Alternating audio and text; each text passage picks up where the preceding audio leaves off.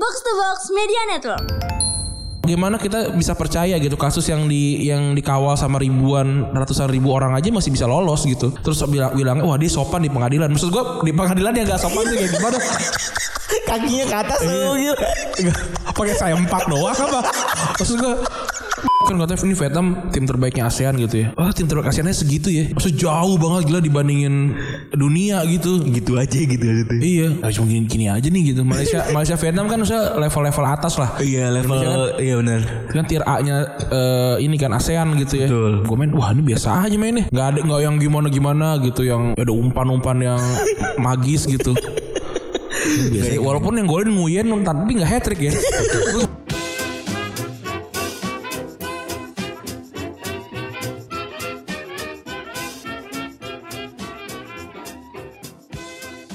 Podcast Retrobus episode ke-354 masih bersama Double Pivot andalan Anda gue Randy. Dan gua Febri. Yo selamat hari Senin teman-teman. Selamat hari Senin semuanya buat lo semua yang pagi ini kena macet. Anjir ya, macet banget. Iya nih, macet Eh, banget. Jakarta. Apa mungkin karena kita biasa siangan dikit kali ya jalan ya. Gak tau. Tadi gue berangkat kan agak lumayan lebih pagi tuh jam setengah, jam setengah sembilan biasanya gue ke Bangka eh, dari rumah ke kantor cuman 20 15 menit 20 menit. Tadi 40 menit kayaknya dulu. Ya Jakarta udah mulai macet lagi nih udah sangat normal lah udah dari beberapa bulan lalu sebenarnya sih. Jadi ya ya udah dinikmatin aja. Sekarang orang-orang udah pada WFO kok orang-orang yang gua kenal ya. Tadi gue juga sebenarnya kena macet karena gue naik mobil tadi kan. Nah, bawa apa sih tadi lo? Bawa, bawa lemari. Lemari apa? Lemari buat pajangan lah di kantor. Oh, gue pikir bawa apaan lo? Ya jadi gue naik mobil terus apa bang drivernya gue udah bilang Pak keluar dari gang saya ini tinggal putar balik aja. Oh ya mas dia lurus. Dia lurus berarti arahnya ke Dia lurus arahnya ke ini ke arah pejaten situ. Maksud gue satu lampu merah aja bisa 15 menit nih di sini nih. Dia mau lampu merah lagi. Gue udah udah bete banget terus.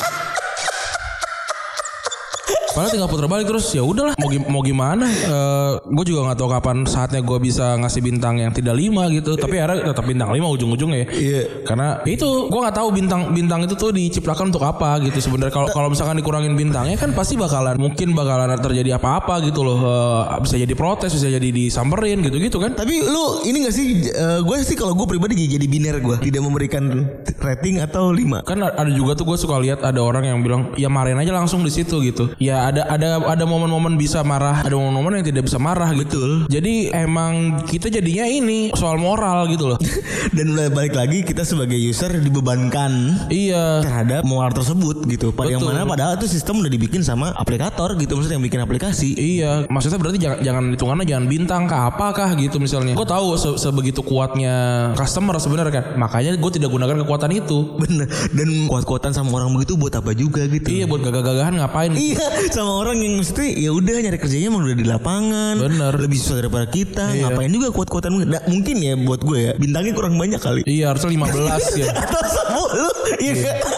Kalau 10 Iya, berarti maksudnya- kalau iya, kalau 10 bisa kan tuh kita bisa 7 gitu Eh, kan kan. 7 per 10 itu kan masih ya overall oke gitu Iya, kan kalau 3 kan udah jelek udah jelek kan. Iya. 3 dari 5 kan udah jelek. 5 itu maksudnya lu ngurangin satu itu 20% gitu maksud Iya, gue. benar. Ya bener kan 20% dari dari dari rating lu. Sementara kalau 10 gitu kan kan kalau 9 per 10 itu kan jadi kayak ya udah gitu eh, hanya berkurang 10%-nya doang. Iya benar. Dan teman-teman yang pendengar kita kan juga ada yang driver ojek online ya. Banyak. Eh, iya, jadi coba mungkin bisa diskusi juga nih gimana gimana tuh solusinya gitu ya. Kalau gue pribadi gue nggak pernah ngasih bintang di bawah 5 sebenarnya. Gue juga sama. Gue jadi biner gue. Jadi tidak memberikan rating Hmm. atau 5 udah. Iya iya benar benar. Karena nggak enak sih gue gue pribadi gue nggak mau nggak mau potong rezeki Atau gue orang. ini dulu. Atau gue menghilangkan emosi saat dulu. Iya dan juga dan gue juga ini ya gue juga merasa kalau lu marah-marahnya sama orang yang memang ada di bawah lu gitu, lu tuh emang ada masalah gitu sama lu nya. Kan ada orang yang meluapkan amarahnya tuh ke orang-orang yang misalkan kayak driver, Iya, terus juga tukang pra- servis AC. iya pramusaji gitu-gitu loh yang keras kasar banget sama mereka. Gue enggak sih. Gue juga enggak. Maksudnya ada kesalahan mereka tapi kalau gue keras juga, maksudnya gue gue juga gak akan ketemu mereka lagi gitu maksudnya. Tapi at some point punten emang punten banget sih kan. Iya emang emang kadang-kadang tuh marahnya tuh uh gitu kenapa gitu. Dan dan tadi dri- drivernya juga kan sopan gitu maksud gua. Jadi ya udahlah gitu dia udah juga udah minta maaf gitu. Ya udah gue bilang iya udah Pak nggak apa-apa gue bilang gitu. Walaupun kedengeran dari nada gue pasti dongkol. Iya. Gitu. Tapi ya udah maksud gua di dunia di dunia ini ya, khususnya di, di Indonesia yang penting yang paling penting tuh memang sopan gitu. Kesalahan tuh bisa ditutup lah gitu sama sama kesopanan kalau menurut gua. Tapi kaya enggak ya? Enggak, gue kalau kalau kaya itu kan pilihan ya maksud gue ya. Nah, gue juga juga gak ngerti gitu. Kenapa dari dari dua pilihan gitu, ada yang memilih miskin gitu. yang ada yang mau anjing. Ya itu itu gimana ya? Itu itu gimana gimana ya? awal awal awalnya gitu ya? Kenapa orang ada yang dikasih kaya, ada yang orang dikasih miskin ya? Ya, tak, itu takdir gak sih? Tapi tapi nggak juga sih. Kalau gue pribadi sih kalau kalau ditanya lu mau diuji sebagai orang kaya, orang miskin, orang kaya lah. ya bener. Iya. Bener. Tapi ya lu pernah nggak ngeliat orang yang benar-benar dari nol terus bisa jadi kaya? Nol Enggak, enggak pernah gue. atau dari minus banget Enggak pernah. tanpa maksudnya jadi kaya real uh, real kaya ya? Iya, enggak pernah gue. Nggak pernah ya? Enggak pernah gue. Jarang banget berarti ya kasus begitu ya. Iya mungkin ada tapi di di di luar circle gue ya. Kalau gue di gue nggak. ada. Enggak maksudnya kita mencari juga pengen cari yang min minus gitu jadi jadi kaya gitu kan ada kan pengennya supaya yang dengerin tuh terinspirasi. Nggak usah lah. Karena kadang-kadang juga orang-orang kaya juga ya begitu kan kayak Rahel V-nya aja gitu kan. Tapi itu dia nyogok kan berarti Nyogok, nyogok nyogok kan? 40 juta. Maksudnya iya gue gue paham kalau misalnya lu karantina enggak dianggap sopan segala macam, oke lah masih bisa lolos gitu. Tapi nyogok itu kan korupsi. Iya.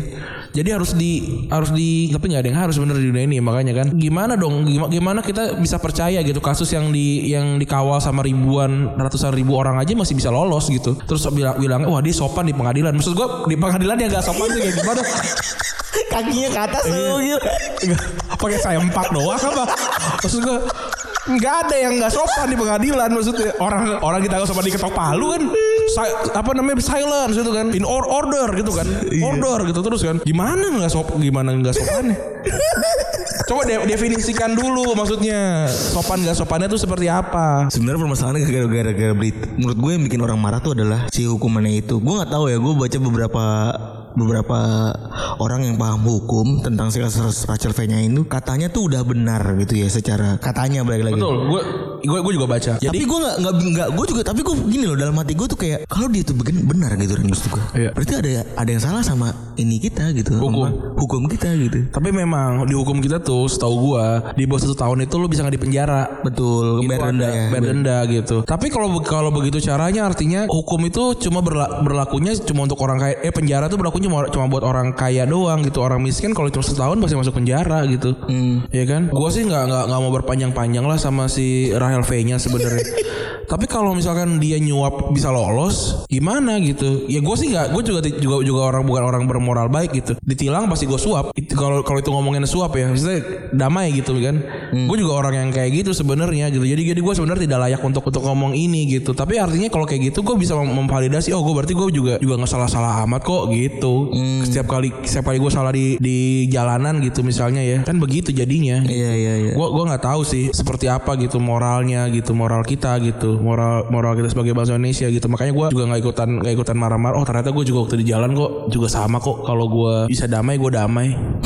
Gua gua gua nggak yang ditilang gitu. Enggak saya akan di pengadilan. Juga.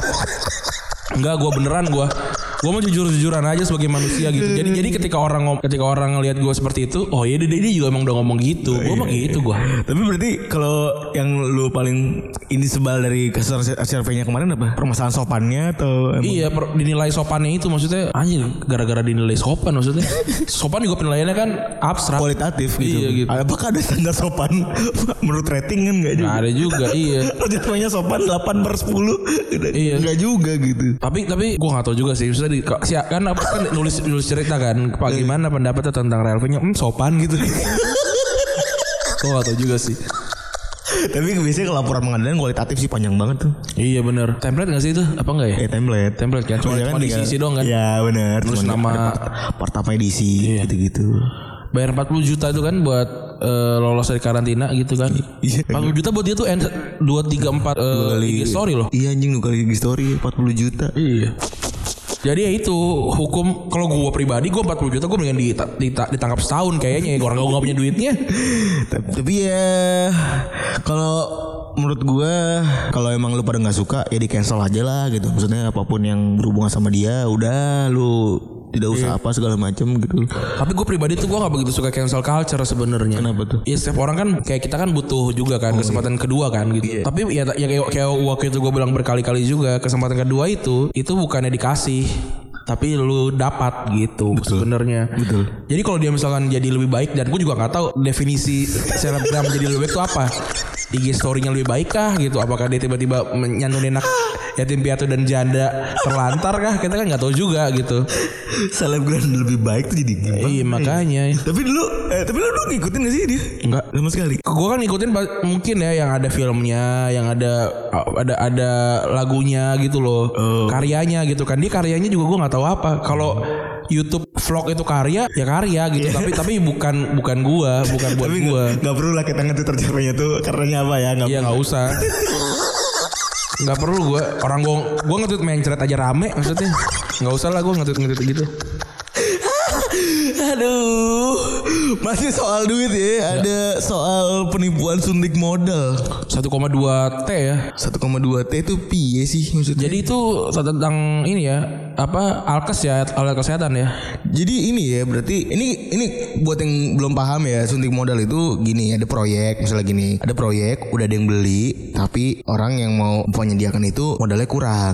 Jadi lu sebagai orang yang apa ya punya duit punya duit itu dikasih kesempatan buat masuk. Ya. Jadi ada perjanjiannya berapa persen masuk lu masuk berapa persen slotnya berapa dapatnya berapa persen kayak gitu gitulah semacam kayak gitu. Nah ini angkanya nggak main-main 1,2 triliun nih. iya gila banget ya Dan katanya surat perjanjian dan lainnya tidak ada.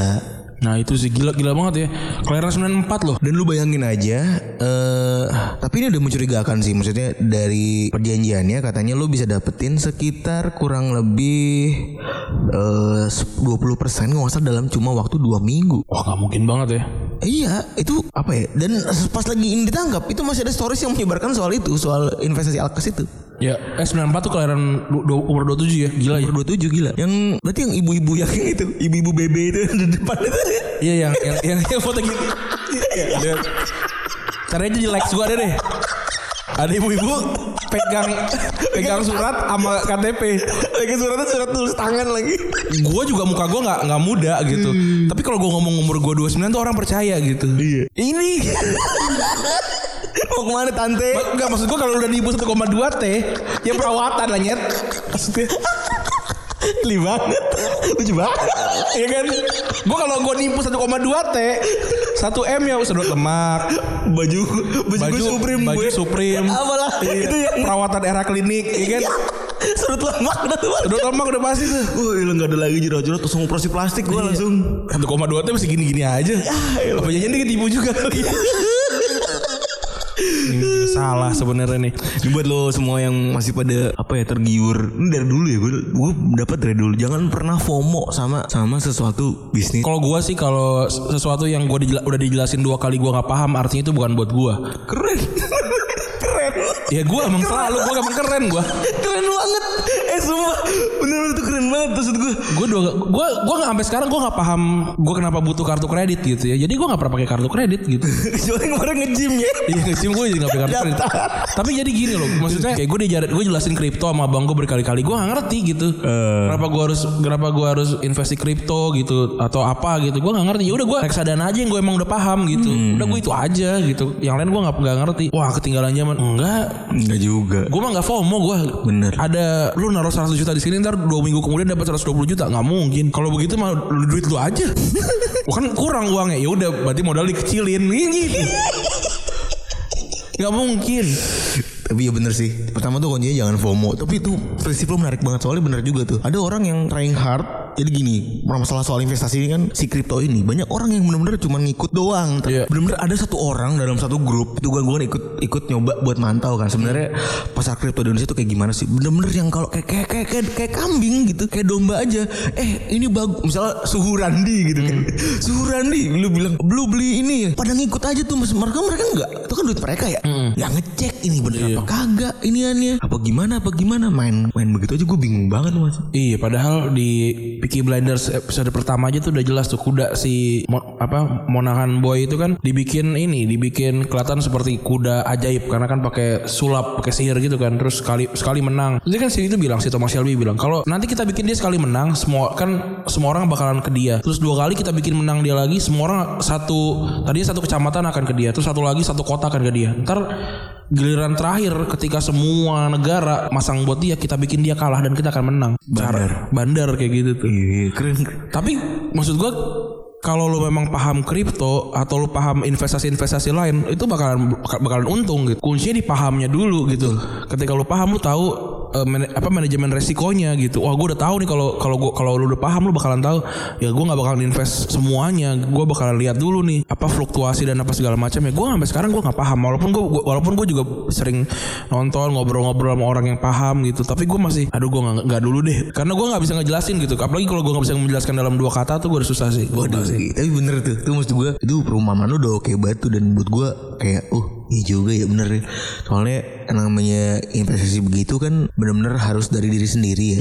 Duit itu, itu itu duit lu gitu, jangan sampai gara-gara FOMO doang. Dari dulu tuh gue dari kuliah tuh ngeliat orang dapat duit banyak tuh. Dulu ada nyerok-nyerok sapu tuh, apa namanya nyerok-nyerok duit. di mana? Meli, MLM Melia Oh, gua nggak juga tuh. ya maksudnya ngeliat ngeliat bebek bebek Kalau itu gua gara-gara mereka berkumpul sih, gua males. itu kan kita bisa dia mancing orang buat FOMO kan dan beruntung gue nggak nggak FOMO buat ngeliat begituan gitu terus pas lagi ditawarin pernah sampai ke kosan gue gitu gitu gue Iya. cukup tahu doang gini gini dan lain oh ini kayaknya skemanya skema skema tanda kutip tipu tipu jadi gue ngerasa kayak ya udahlah gitu Wa- Waktu gue lihat yang ikutan bukan yang level levelnya yang pengen gue tuju sih, gua, ah nggak deh. Maksud- Maksudnya kan di kampus kan juga banyak mahasiswa level-levelnya gitu ya. Yang ikutan levelnya bukan level level yang, yang gue atau level yang di atas gue gitu. Jadi yang enggak lah, kayaknya enggak deh. iya juga bener ya Iya. itu juga bener Dan, dan menurut gue blazernya jelek sih. Kalau blazernya bagus sih gue ikutan. sama tolong dong backgroundnya tuh Parisian rapin lagi Paris Iya, nih si jelek terus juga bordirannya aduh nggak deh secara fashion nggak masuk ke gua jadi gua nggak ikutan. Coba kalau fashionnya masuk, gua sih nggak butuh duit ya, gue butuh blazernya aja. Kan ini tidak. leader ya Iya kurang lah. MLM leader wah gila Terus plat nomornya sama semua kan. Ih, iya bener Maksudnya selamat kepada leader Febri dari Makassar plat nomornya H. Ya ngapain orang Makassar beli mobil di Semarang? terus BBM sama semua namanya Iya bener. Enggak lah.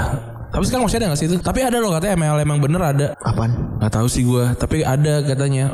Tapi gue, tapi gue enggak lah. ML, MLM tuh, MLM tuh permutasinya nggak nggak akan sampai gitu Eh, karena itu kan berhubungan sama member ya. Kalau udah member kesekian juta kan udah nggak mungkin. Yang bener apa HDI HDI itu bener juga tuh. Gak tahu gue. Gue gua ada yang gue gue kalau tidak dianjurkan oleh agama dan pemerintah enggak lah. Walaupun juga ada yang yang berembel-embel agama kata nipu ya. Oh itu parah banget ya. Iya. Tapi itu baru baru terbongkar sekarang kan ya.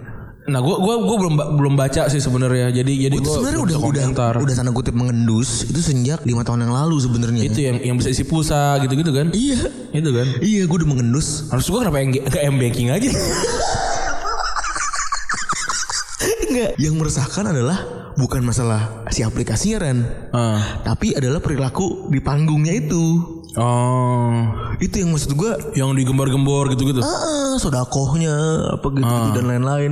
Itu yang gue sebenarnya agak agak setengah-setengah nih orang tanda kutip makelar apa gimana nih maksud gue Iya, jadi, kok jadi begitu. Terus gue nggak paham ya apakah ada Lu makingnya salah tuh, audionya kurang. apakah ada hitam atas putih atau Iya. enggak apa gimana gitu maksud gue. Karena banyak juga belum lama ini udah ada kayak beberapa kali orang yang dengan sukarela ngasih duit berapa juta gitu Hmm. ke dia itu tiba-tiba sadar kalau duitnya tuh nggak ada returnnya. Iya, iya. Pas ditanya administrasinya nggak ada. Nah itu itu satu hal yang bisa gue kasih info juga, kasih saran gitu ya. Jangan percaya sama tokoh sih menurut gue. Ah, itu juga. Percaya sama sistem sebenarnya. Wih keren. Hebat nih gue nih, gila. Berapa banyak nih quotes-quotes yang akan keluar nih? Padahal itu kan sebenarnya kan common sense Common sense, common sense, common sense. Tapi maksud gue buat orang yang nggak bisa melihat secara makro itu nggak nggak kelihatan juga. Tapi belum belum ditetapkan sebagai penipu kan? Penipuan? Belum, belum dan gue tidak tidak melihat adanya apa ya langkah untuk ke sana atau ada laporan-laporan secara resmi dan lain-lain. Gue belum melihat ke sana sih. Ah, ini kita maksud coba cari silakan cari sendiri ya. Iya. Pokoknya yang buat bayar aja pokoknya. Bener, tapi kita kita memang harus ini ya, harus tunggu dulu nih sampai ada infonya ya. Iya, soalnya bener, iya gak sih di TikTok jadi banyak banget gak sih? Oh gua nggak nggak keluar. TikTok banyak banget, terus Twitter jadi gemuk ya. sama jadi gondrong gak sih? Iya. Kayak multi gak sih? iya iya. Jadi kayak multi kata gue.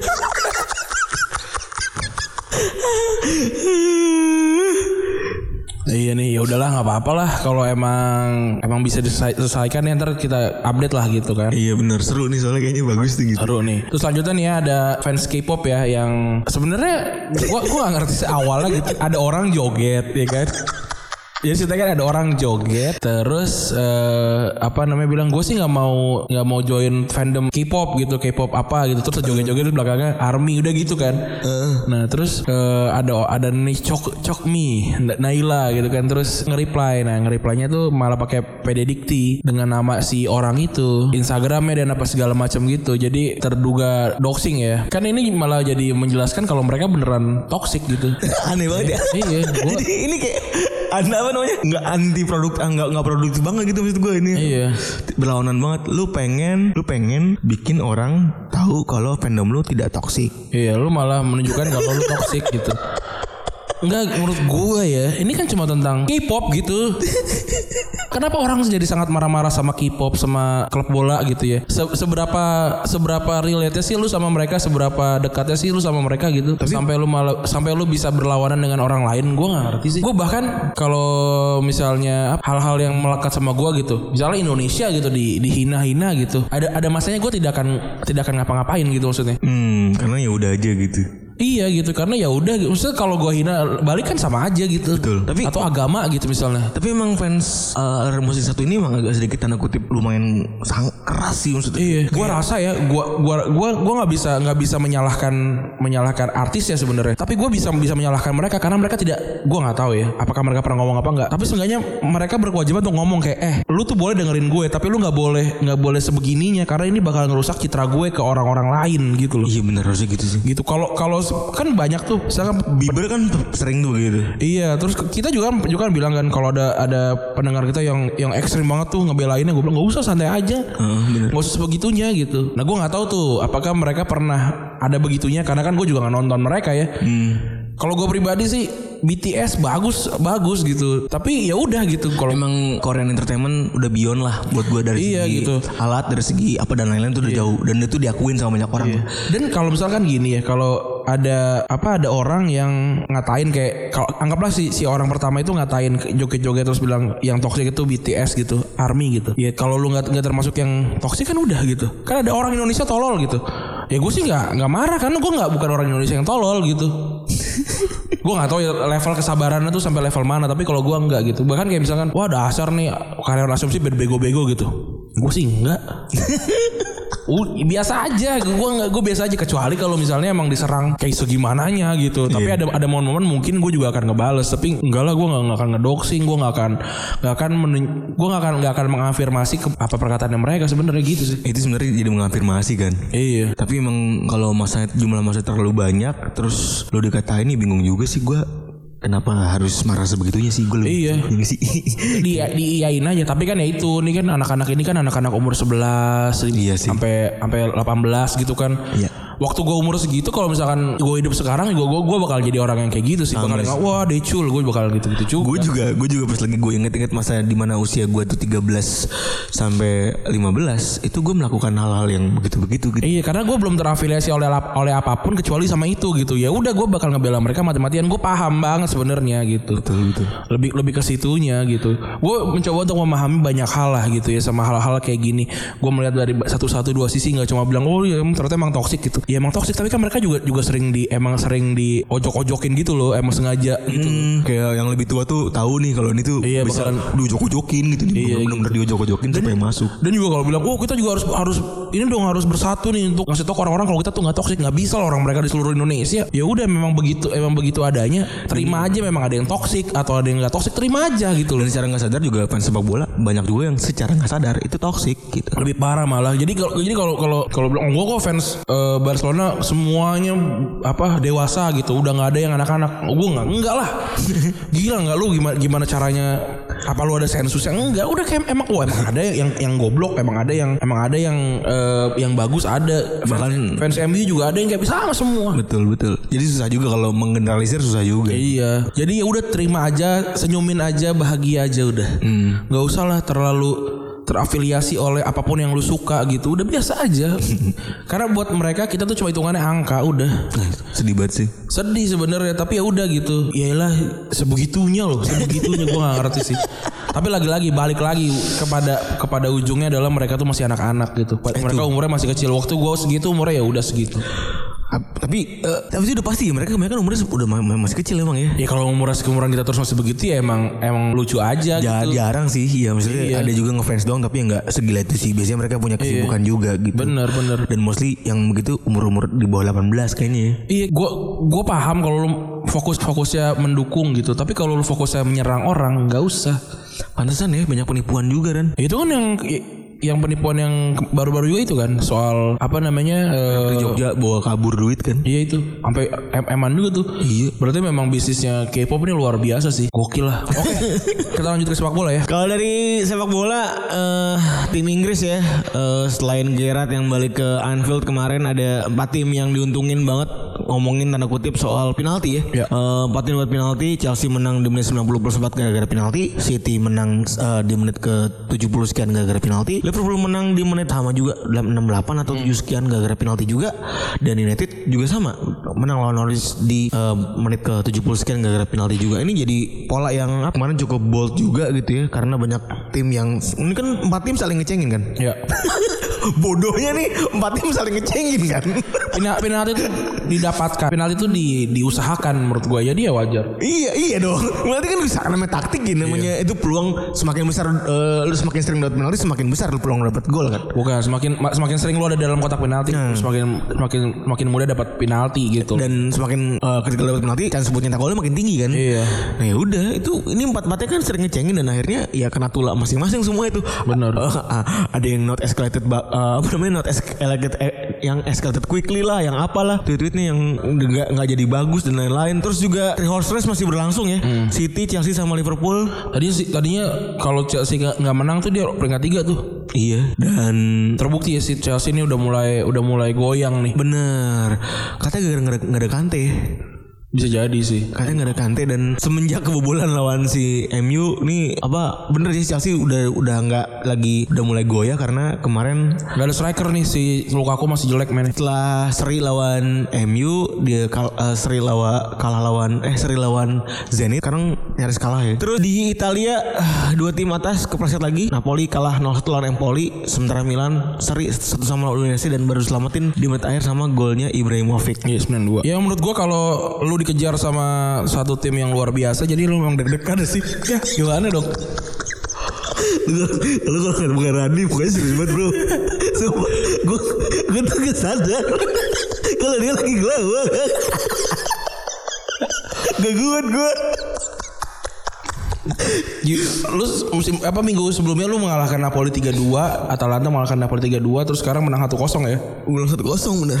La- Lawan Verona ya Lawan Hellas Verona. Verona. Itu kalau dia nggak peringkat bawah dia habisin 5-0 itu Wah gila. Gue gak mau deh. Kasian lah Respect Bener. Atalanta tuh tipe tipe orang yang walaupun OJK nyasar dia tetap kasih bintang 5 Sopan. Sopan Itu sih Bahkan kemarin kena salju aja walaupun kemarin di gugur mereka gugur ya sedih banget padahal tuh. Ya itu gue bilang kan mainnya lagi di di di hari harinya Europa League ini kaget apaan nih?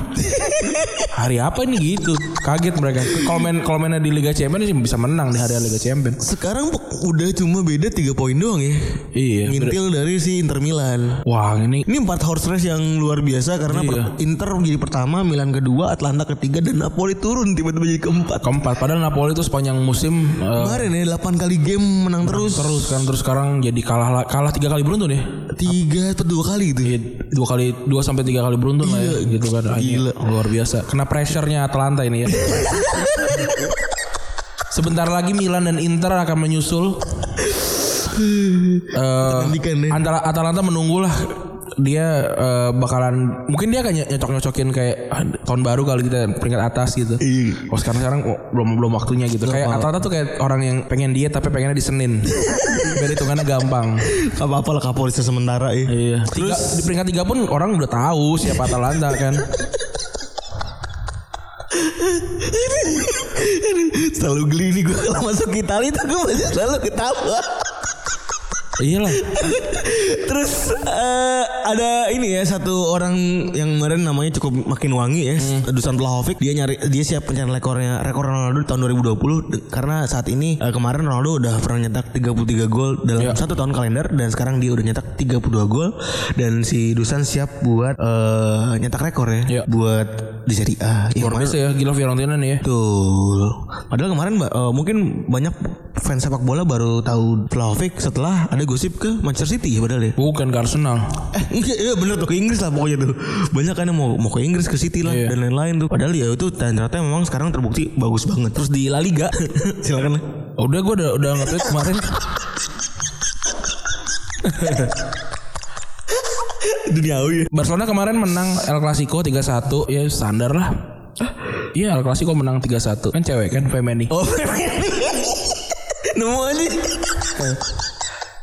Nemu aja Gue udah bilang turut berduka cita untuk FC Barcelona emang mainnya, mainnya jelek sih menurut gue. Mana jelek banget Timnya jelek bukan mainnya sih mainnya biasa aja tapi timnya emang jelek. Ya udah. Luar biasa menyedihkan ya. Dan Madrid menang 2-0 lawan Atletico kemarin semalam ya. Dan makin jauh dari kejaran lain dan sekarang peringkat duanya aja mereka beda 9 poin. Iya. Gila, Sevilla tuh. Walaupun Sevilla ada masih beda satu game saya ingat. Iya benar. Udah udah susah lah dikejar ini. Ini udah kayaknya udah juara ya. Malah tim tim Madrid aja katrol buat gue. Bener. Tim Madrid aja katrol. Bener tim Madrid sekarang tuh gak yang sekuat biasanya gitu. Itu kalau main di di Serie A gitu peringkat 4 kali Masih- bawah Atalanta. I- iya bener ya kalau di kita main what if Madrid ada di peringkat berapa di Liga Inggris? Bisa peringkat 5 atau 4 gitu ya. Walaupun di ya bahkan di Liga Champions aja kan juga kalah sama Sheriff kan. Jadi maksudnya bukan bukan un- bukan tim yang unbeatable gitu, masih bisa dikalahkan. Bener. Terus ada di Piala AFF ya kemarin ya. Eh timnas Indonesia dua laga mulus di awal ya. Laga pertama menang lawan Kamboja 4-2 dan laga kedua menang lawan Laos 5-1. Iya. Namun sebenarnya kalau kata banyak orang yang emang dan memang faktanya demikian ya, tendangan terbesar Indonesia itu ada di lawan selanjutnya. Itu Vietnam sama Malaysia. Meskipun Malaysia kemarin sempat ada kas, eh, apa namanya? Sempat ada omongan kalau mereka mau withdraw dari Piala AFF Karena apa? karena Covid kalau nggak salah. Oh, ini mainnya di mana sih AFF? Singapura. Kemarin stadion ini sakit banget ya. Kayak stadion kampus. Enggak, gua yang gue pertanyakan ya untuk Euro, untuk AFF gitu. Kenapa masih maksain Euro 2020, AFF 2020 gitu ya? Jadi kok ini 2000 2021 gitu. Mungkin persiapannya dalam hal ini kalau kalau gue make sense-nya kalau Euro tuh kan make sense di merchandise ya. Maksudnya lu bayangin ada orang udah dari sejak tahun 2019 udah nyetak jutaan merchandise gitu-gitu. Lu kan ada ada agreement kan yang harus disepakatin nggak mungkin ada revisi. Yang mana kalau itu bakal merugikan FIFA juga atau bakal merugikan badannya masing-masing kan. Iya iya soal duit berarti ya. Soal duit pasti yang kayak gitu kan franchise-nya kan. Soalnya makanya supaya itu tidak terhianati mereka pakainya begitu. Makanya Copa America juga sama kan. Iya. Tidak pernah ada laga-laga. Bahkan Olimpiade juga sama men. Iya Olimpiade 2020 ngapain? Ribet gitu maksudnya. ya udah nggak apa-apa. Ya ya, apa Olimpiade 2021 gitu. Iya sih. Nilai ekonomi aja itu kayaknya.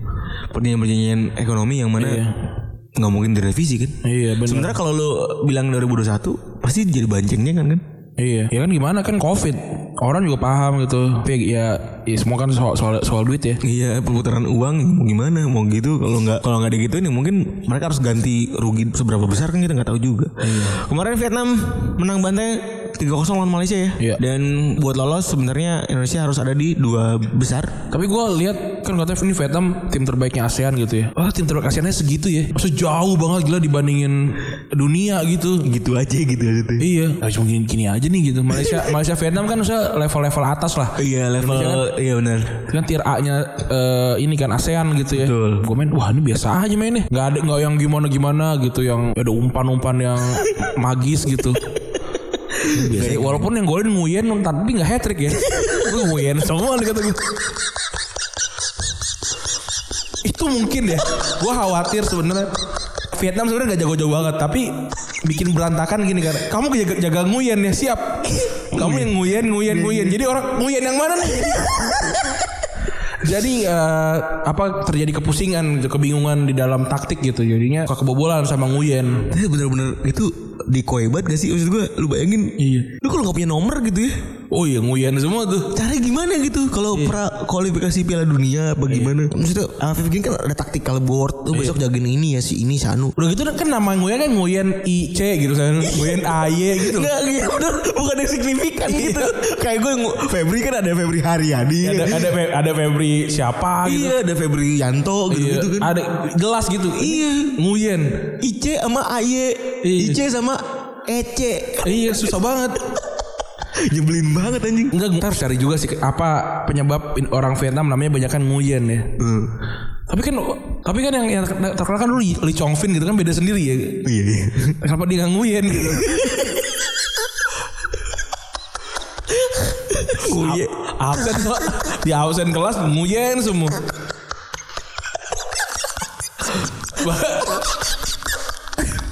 Bah- Bahkan Agus aja nggak segitunya. Agus. Ada komparasinya lagi. Iya kan? Alasan mengapa banyak orang Vietnam menggunakan nama Nguyen. Aduh gelibet gue. Ya kan ya coba kita cek ya. Ada Alexandra Nguyen, Angela Nguyen, Ang Angelika Nguyen, Elizabeth Nguyen. Gila ya Nguyen semua loh. Jumlah itu lebih banyak dibandingin dengan nama Muhammad atau Ahmad di Indonesia serta Kim di Korea dan Smith di Australia. Orang Vietnam mulai gemar menamai anak hmm, gemar ah Nguyen lagi ah gitu. Di tengah sejak di, di Tenggarai sejak tahun 1802. Ketika itu dinasti Nguyen berhasil mengambil alih kekuasaan dari dinasti Mak. Wah berarti dulu, dulu yang namanya Mak siapa gitu ya. Oh, itu nama dinasti. Sebagian besar warga Vietnam yang ketakutan memilih untuk mengubah nama keluarga mereka dengan nama oh jadi Nguyen itu adalah karena ketakutan. Kasian juga ya. Berarti yang keluarga Lee Chong Lee Chong Win Lee Chong Fin itu bener- berani enggak. Nguyen Nguyen Lee Chong Fin kata gitu. Nguyen, nguyen. Nguyen, nguyen. Ah, bersih. Dinas Kependudukan Vietnam mencatat saat ini ada sekitar 38 juta orang yang punya nama yang Nguyen. Buset, 38 juta orang nama yang Nguyen. Mereka menonjol di semua bidang kehidupan seperti politik, olahraga, all entertain, mi- militer. Perdana Menteri Vietnam saat ini juga bernama Nguyen Huan Phuc yang, ter- yang terpilih menggantikan Nguyen Tandung. Ya, Nguyen semua. Aduh, aduh lucu banget lagi. Anjing ini. Aduh. Jadi khawatir ya kalau pac- lu pacar lu siapa? Nguyen lagi.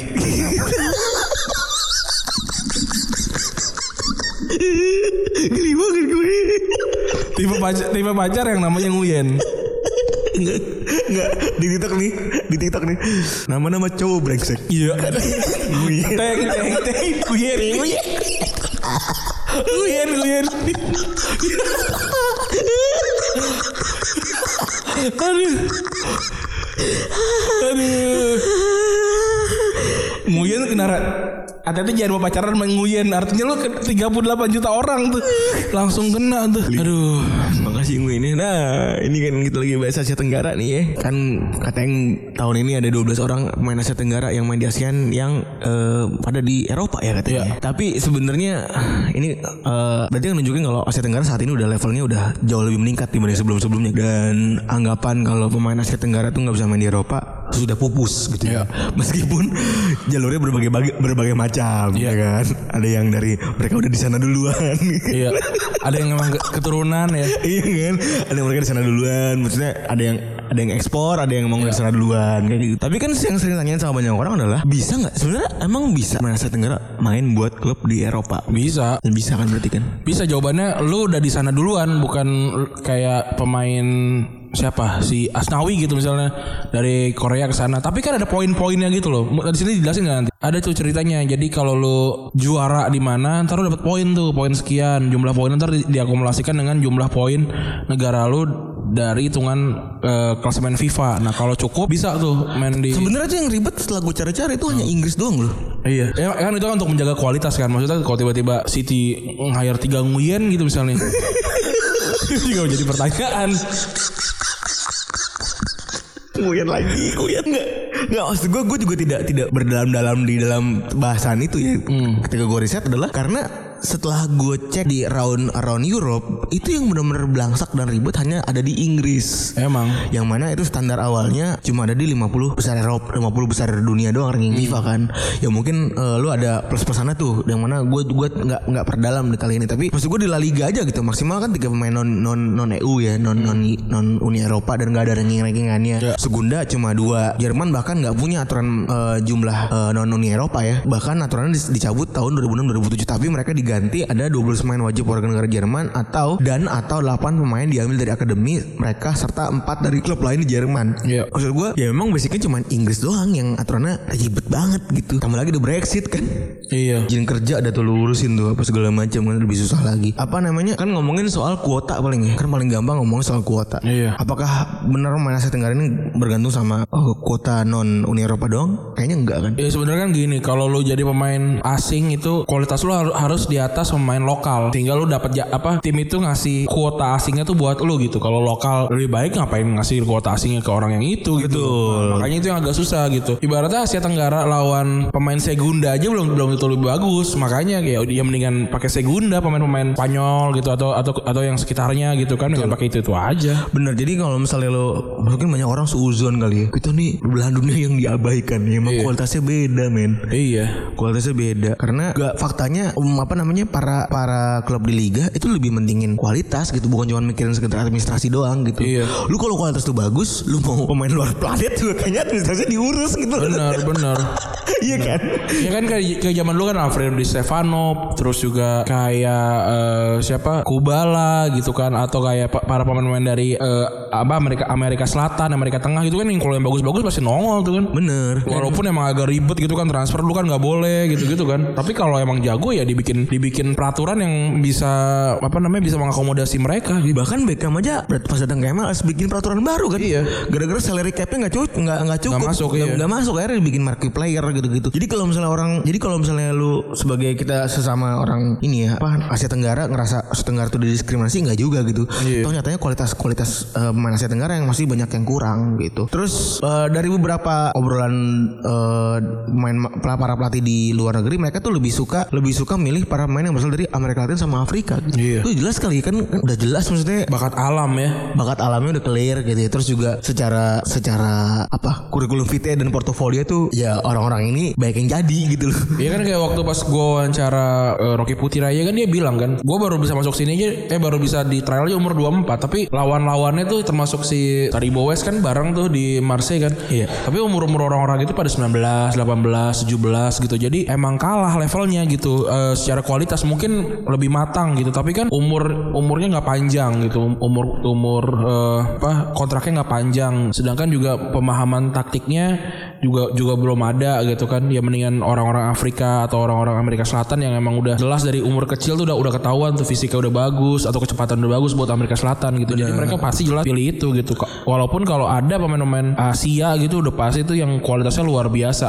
Dan luar biasanya Asia juga tidak sebagus itu juga. Kan yang kayak Son aja kan jauh. Kita temukan setelah Park Jisung kan. Park Jisung jauh. Kita temukan mungkin agak dekat sama Nakata gitu kan. Tapi kan tetap aja ada jarak-jarak gitu kan. Nggak pernah yang sekaligus rame gitu. Kayak Shinji Kagawa sempat naik tiba-tiba jatuh gitu, Iya gitu betul betul betul dan kalau Rani bilang ya benar juga tuh Indonesia ya Asia Tenggara ya beda banget lah ininya cara ini dan dari pemain-pemain yang nanti kita sebutin tuh umur-umur mereka pindah tuh ya umur-umur se ini kan se Rocky Putirai Hmm. 24 22 25 dan Iya. masa baktinya tuh nggak nggak pernah lama ada di Eropa gitu ya. Dan biasanya juga juga gara-gara buat ini, buat market. Nah ini divalidasi sama sebuah wawancara dengan R Sasi Kumar, legenda sepak bola Singapura dan mereka dia bilang kalau misalnya banyak faktor yang bikin para pemain Asia Tenggara nggak dilirik sama klub Eropa. Yang pertama klub Eropa nggak begitu memperhitungkan sepak bola Asia Tenggara karena Asia Tenggara dinilai bukan penghasil talenta-talenta sepak bola kelas dunia. Terus klub-klub Eropa lebih milih buat nyari bakat di daerah-daerah yang mana udah terbukti kayak Amerika Selatan atau Eropa. Siapa nama si Sasi Kumar pernah ngirim satu pemain Laos ke ini Liga Spanyol ke Leganes tapi faktanya ditolak akhirnya dan ini mantan direktur Master Bundesliga dari Asia Maurice Gor- Gorges dia juga bilang kalau misalnya kita nggak bisa ngirim pencari bakat ke Asia Tenggara dan konteksnya dia ngomong ke Vietnam ya atau mendanding mereka buat bisa cari pemain di sana alih-alih Asia Tenggara kami menganggap kalau Amerika Selatan dan Afrika sebagai daerah yang subur akan talenta muda lebih menjanjikan Nah ini kan juga sempet nih gue ngobrol sama seorang pelatih legendaris di Indonesia nih kan tentang satu orang anak yang dianggap wonderkid. Ini langsung dari info A1 nih kan karena orang ini yang mengalami kan. Terus anak ini diminta oleh petinggi negara gitu ya untuk dicariin klub di Eropa gitu kan sama si pelatih ini. Cariin deh eh, klub Belanda gitu kan. Waktu itu lagi TC di Belanda kan dicariin tuh sama si pelatih legendaris ini. Dicari dapat satu klub terus dititip lah pemain itu kan suruh latihan terus beberapa minggu atau bulan kemudian ditelepon lagi tuh si, si pelatih ini sama klub itu di Belanda nih ambil lagi nih pemain ini nih loh kenapa emang eh, kalau emang kurang uangnya, jadi kan pakai uang ya sana kan. Ntar ditambahin lagi gitu. Enggak kalau oh, emang anak ini jago, gue yang bayar bukan lu yang bayar. Ya, kayak gini mah banyak banget di sini. Bahkan lebih jago, akhirnya disuruh pulang. Padahal itu itu dianggapnya wonderkid gitu. Orang-orang mungkin lu pasti udah tahu nama, eh, udah tahu lah sempat dengar namanya, tapi gue nggak akan nyebut namanya karena ini cerita underground lah gitu. Walaupun ini gue valid langsung dari si pelatihnya langsung gitu. Tahu, maksudnya lu pasti tahu lah. Tahu orang ini siapa gitu sebenarnya. Dan namanya hingar-bingar juga. Iya. Jadi se- se- sebegitunya gitu. Bahkan nggak dibutuhin itu itu klub Belanda level bawah itu. Berarti meskipun para atasan klub ini pada punya hubungan sama klub-klub bola ya gitu ya di luar negeri sana tidak menjamin juga kan ya. Iya. Meskipun jalurnya ada gitu ya. Iya. Dan mungkin juga uangnya kan nggak seberapa kali ya dibandingin kayak mereka dapat dari uang hadiah pertandingan gitu-gitu kali ya. Jadi ya ya udahlah bukan bukan sumber utama pen- pendapatan kali gitu. Terus ada sebenarnya ada sebelah ada kurang lebih 11 main ASEAN yang main di dunia Eropa tahun 80 sampai 90-an yaitu ini yang mengawali mengawali ya para apa namanya para diaspora pertama yang dari ASEAN yang main di Liga Eropa. Yang pertama ada Fandi Ahmad. Ini orang pertama dari ASEAN yang benar-benar main di Eropa. Dia itu ke Eropa dia orang Singapura eh, dia ke Eropa di akhir 1970-an dia pertama kali main dia main di Eropa dua kali. Yang pertama di FC Groningen eh, terus juga dari tahun 83 sampai ke 85 main 3, 36 kali dan nyetak 11 gol. Habis itu pindah ke Malaysia sebelum akhir tahun 90 di kontrak klub eh, Liga Yunani yaitu eh, Ovi Krete sayang dia dua bulan, dua bulan aja habis itu pulang ke Singapura. Iya. karena nggak punya ITC alias International Transfer Certificate ya. Tapi kan emang kalau untuk konteks saja emang pemain Asia ke Eropa aja tuh baru banget 1978 kan Okudero ke ke Jerman. Jadi emang emang bukan cuma Asia Tenggara aja yang tertinggal, Asia tertinggal. Walaupun Paulinho Alcantara leg- legenda Barcelona tuh orang Filipin, tapi dia kan lahir besar di Spanyol, gitu. Jadi hitungannya beda lah gitu.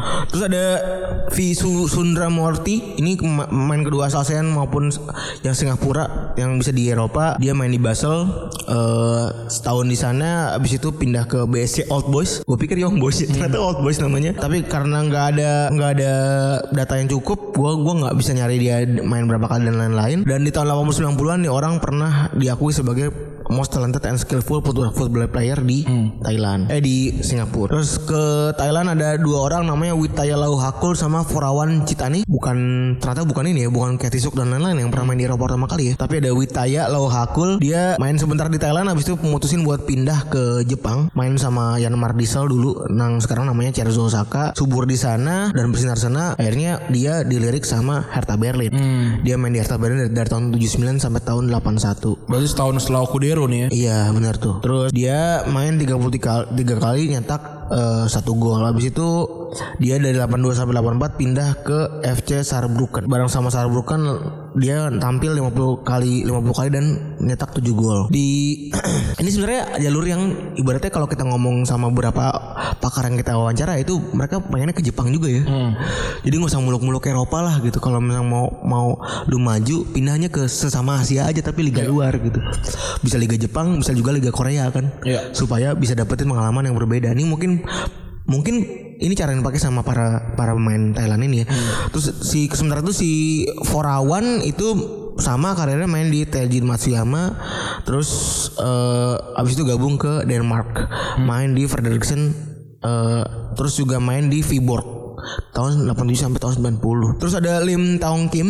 Ini pemain pertama asal Malaysia yang berhasil nembus Eropa. Dia memang cuma satu musim di Jerman tahun 1987, tapi dia berhasil nyetak eh, 8 gol dari 29 kali main. Sejak tahun 2001, nih orang ternyata mulai karir kepelatihan mudanya di Bayern Munchen sampai tahun 2011. Jadi dia jadi asisten pelatih eh, Bayern Munchen under-underan tuh. Gitu. Di tahun 2013 dia sebagai mahasiswa LBT, LPDP ya, balik lagi ke negaranya dan habis itu eh, jadi project director di National Football Development Program di Malaysia sampai tahun 2020 di kontraknya sayang sayang karena Malaysia U17 gagal ke Piala U19 akhirnya dia dipecat tahun 2018. Terus ada trio Primavera ya yang kemarin sebenarnya yang belum kita wawancara cuma Kurniawan doang ya. Ren? Iya. Eh, ini tiga orang yang main buat Sampdoria buat persiapan FC Junior tahun 94 dan setelah main di Primavera masing-masing dari mereka itu dilirik sama beberapa klub ya. Mas Bima, Coach Bima kemarin eh, ceritanya dilirik sama Helsingborg buat trial ya. ada ada ada lima orang sebenarnya jadi yang di- yang termasuk Mas Indri juga Nah, jadi eh, yang keterima cuma Bima Sakti jadi Bima Sakti itu emang pemain Helsingborg tapi kayaknya nggak pernah main di tim utama gitu. Tapi dia lolos trial gitu. Nah, kalau akhirnya dia memilih pulang karena teman-temannya udah, udah pada udah pada establish di Pelita Jaya kan. Betul. Nah, kalau yang lain tuh kayak Kurniawan pernah main di Sampdoria terus pindah ke Swiss ya, FC Luzern ya. Luzern dan ini pernah beneran main ya.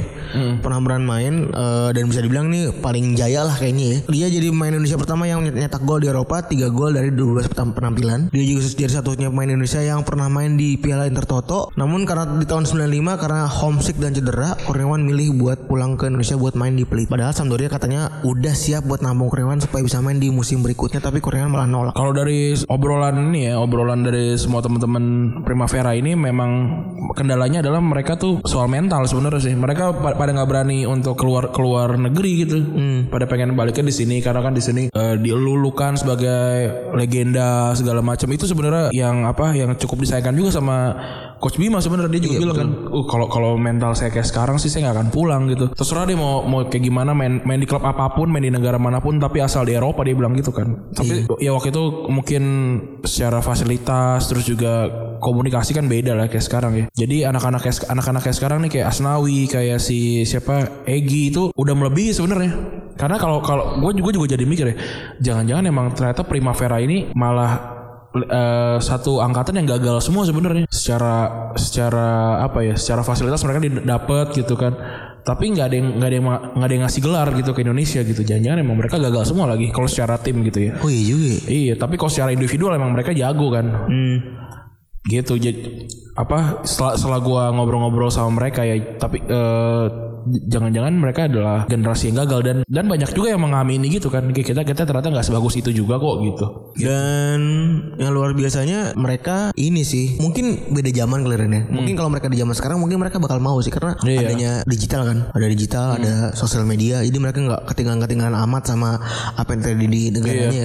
Dulu mereka mungkin takut banget kali kalau mereka cabut dari negara mereka itu bisa jadi mereka bakalan left behind sama apa yang terjadi di Indonesia mungkin ya. Dan juga katanya kalau habis mereka pulang dari luar negeri pas ke sini ternyata pemahamannya jauh gitu kan. Akhirnya satu banding 22 orang.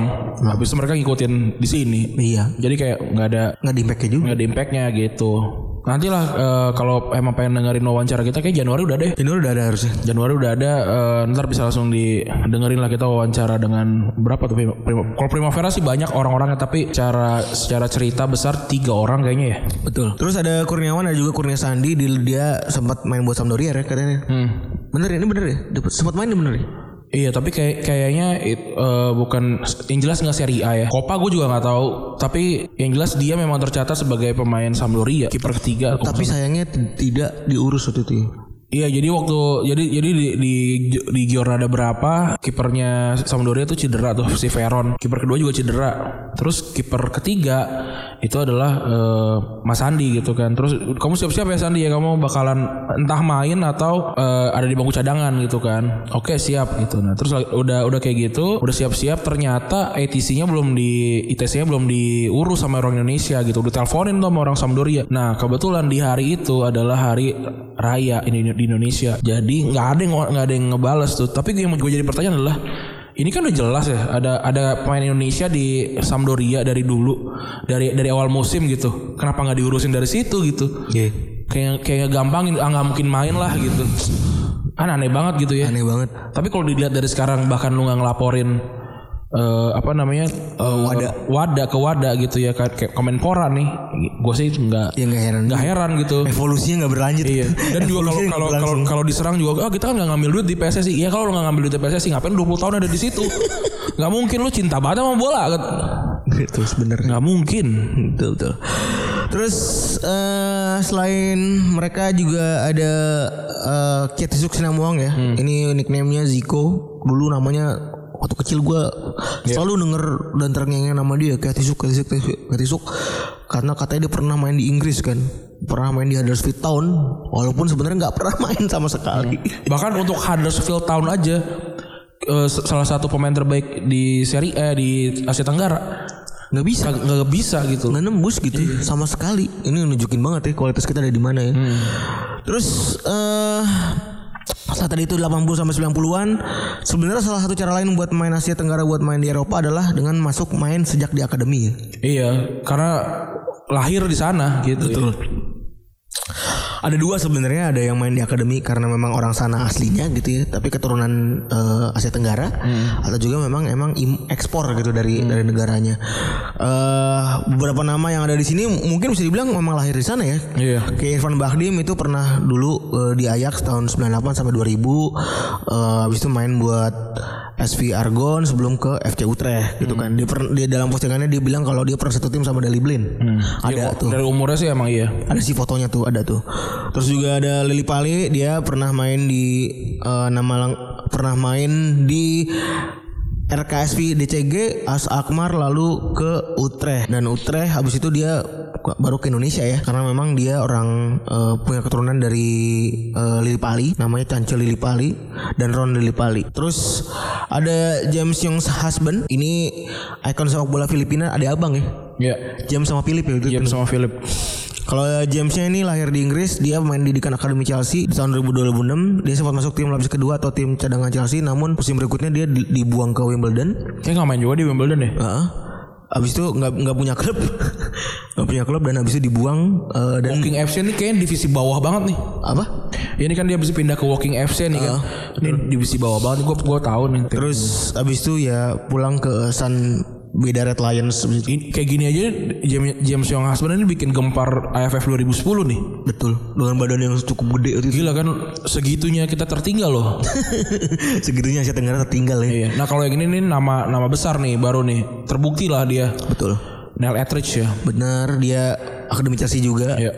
Eh, dulu dari, dari tahun 2003 dia sebenarnya pengen jadi striker katanya tapi diusulin sama pelatih di akademi Chelsea dia disuruh jadi kiper aja. Tiga tahun di Chelsea, nah, Etris bolak-balik pindah ke klub ini ya klub London sebenarnya sebenarnya baru dan sebenarnya dia pernah main di timnas Inggris U16. Iya. Emang emang bagus nih badannya tinggi banget. Tapi tiga tahun berselang dia dapat eh, rayuan ya dari eh, presiden sepak bola Filipina. Tapi ya udah dan nggak mau dan nggak bisa ditolak kan. Eh, setelah lama di Cardiff, Etrik sekarang main di Birmingham City dan dia terkenal di, di Cardiff itu ya. Di Cardiff di Ful- di Fulham musim lalu kan waktu main di Iya benar. Apa Liga Liga Inggris kan ini Neil Etheridge.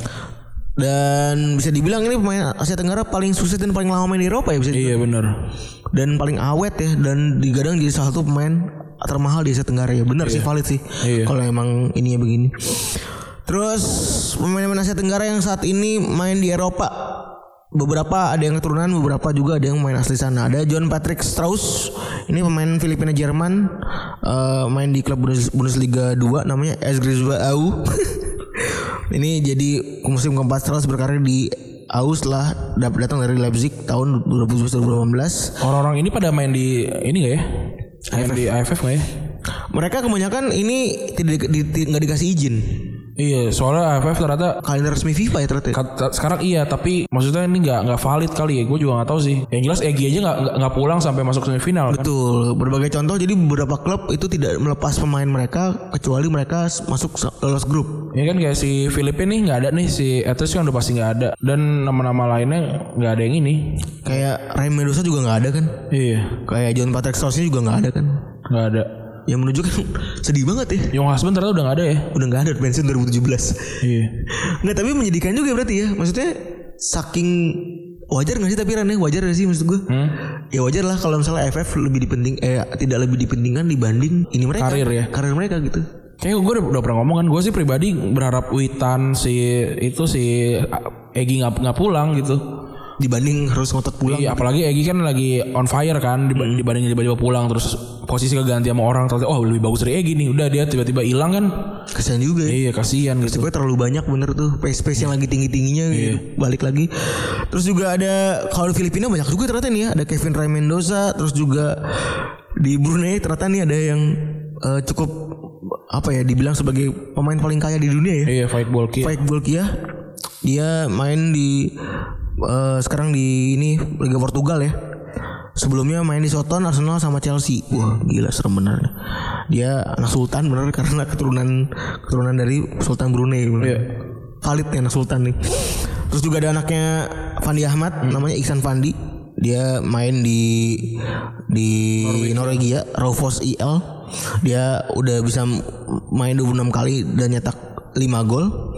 Ini yang kemarin jadi sensasi adalah Gareth Holtman. Setelahnya kemarin pencetak gol ASEAN pertama di Bundesliga. Golnya musim ini bareng sama Bochum. Meskipun dia saat ini masih urusannya masih belum bisa kayak ini. Dia kayak Mark Klok dia. Hmm. Harus tahun dulu ya. Eh, urusan naturalisasinya belum beres.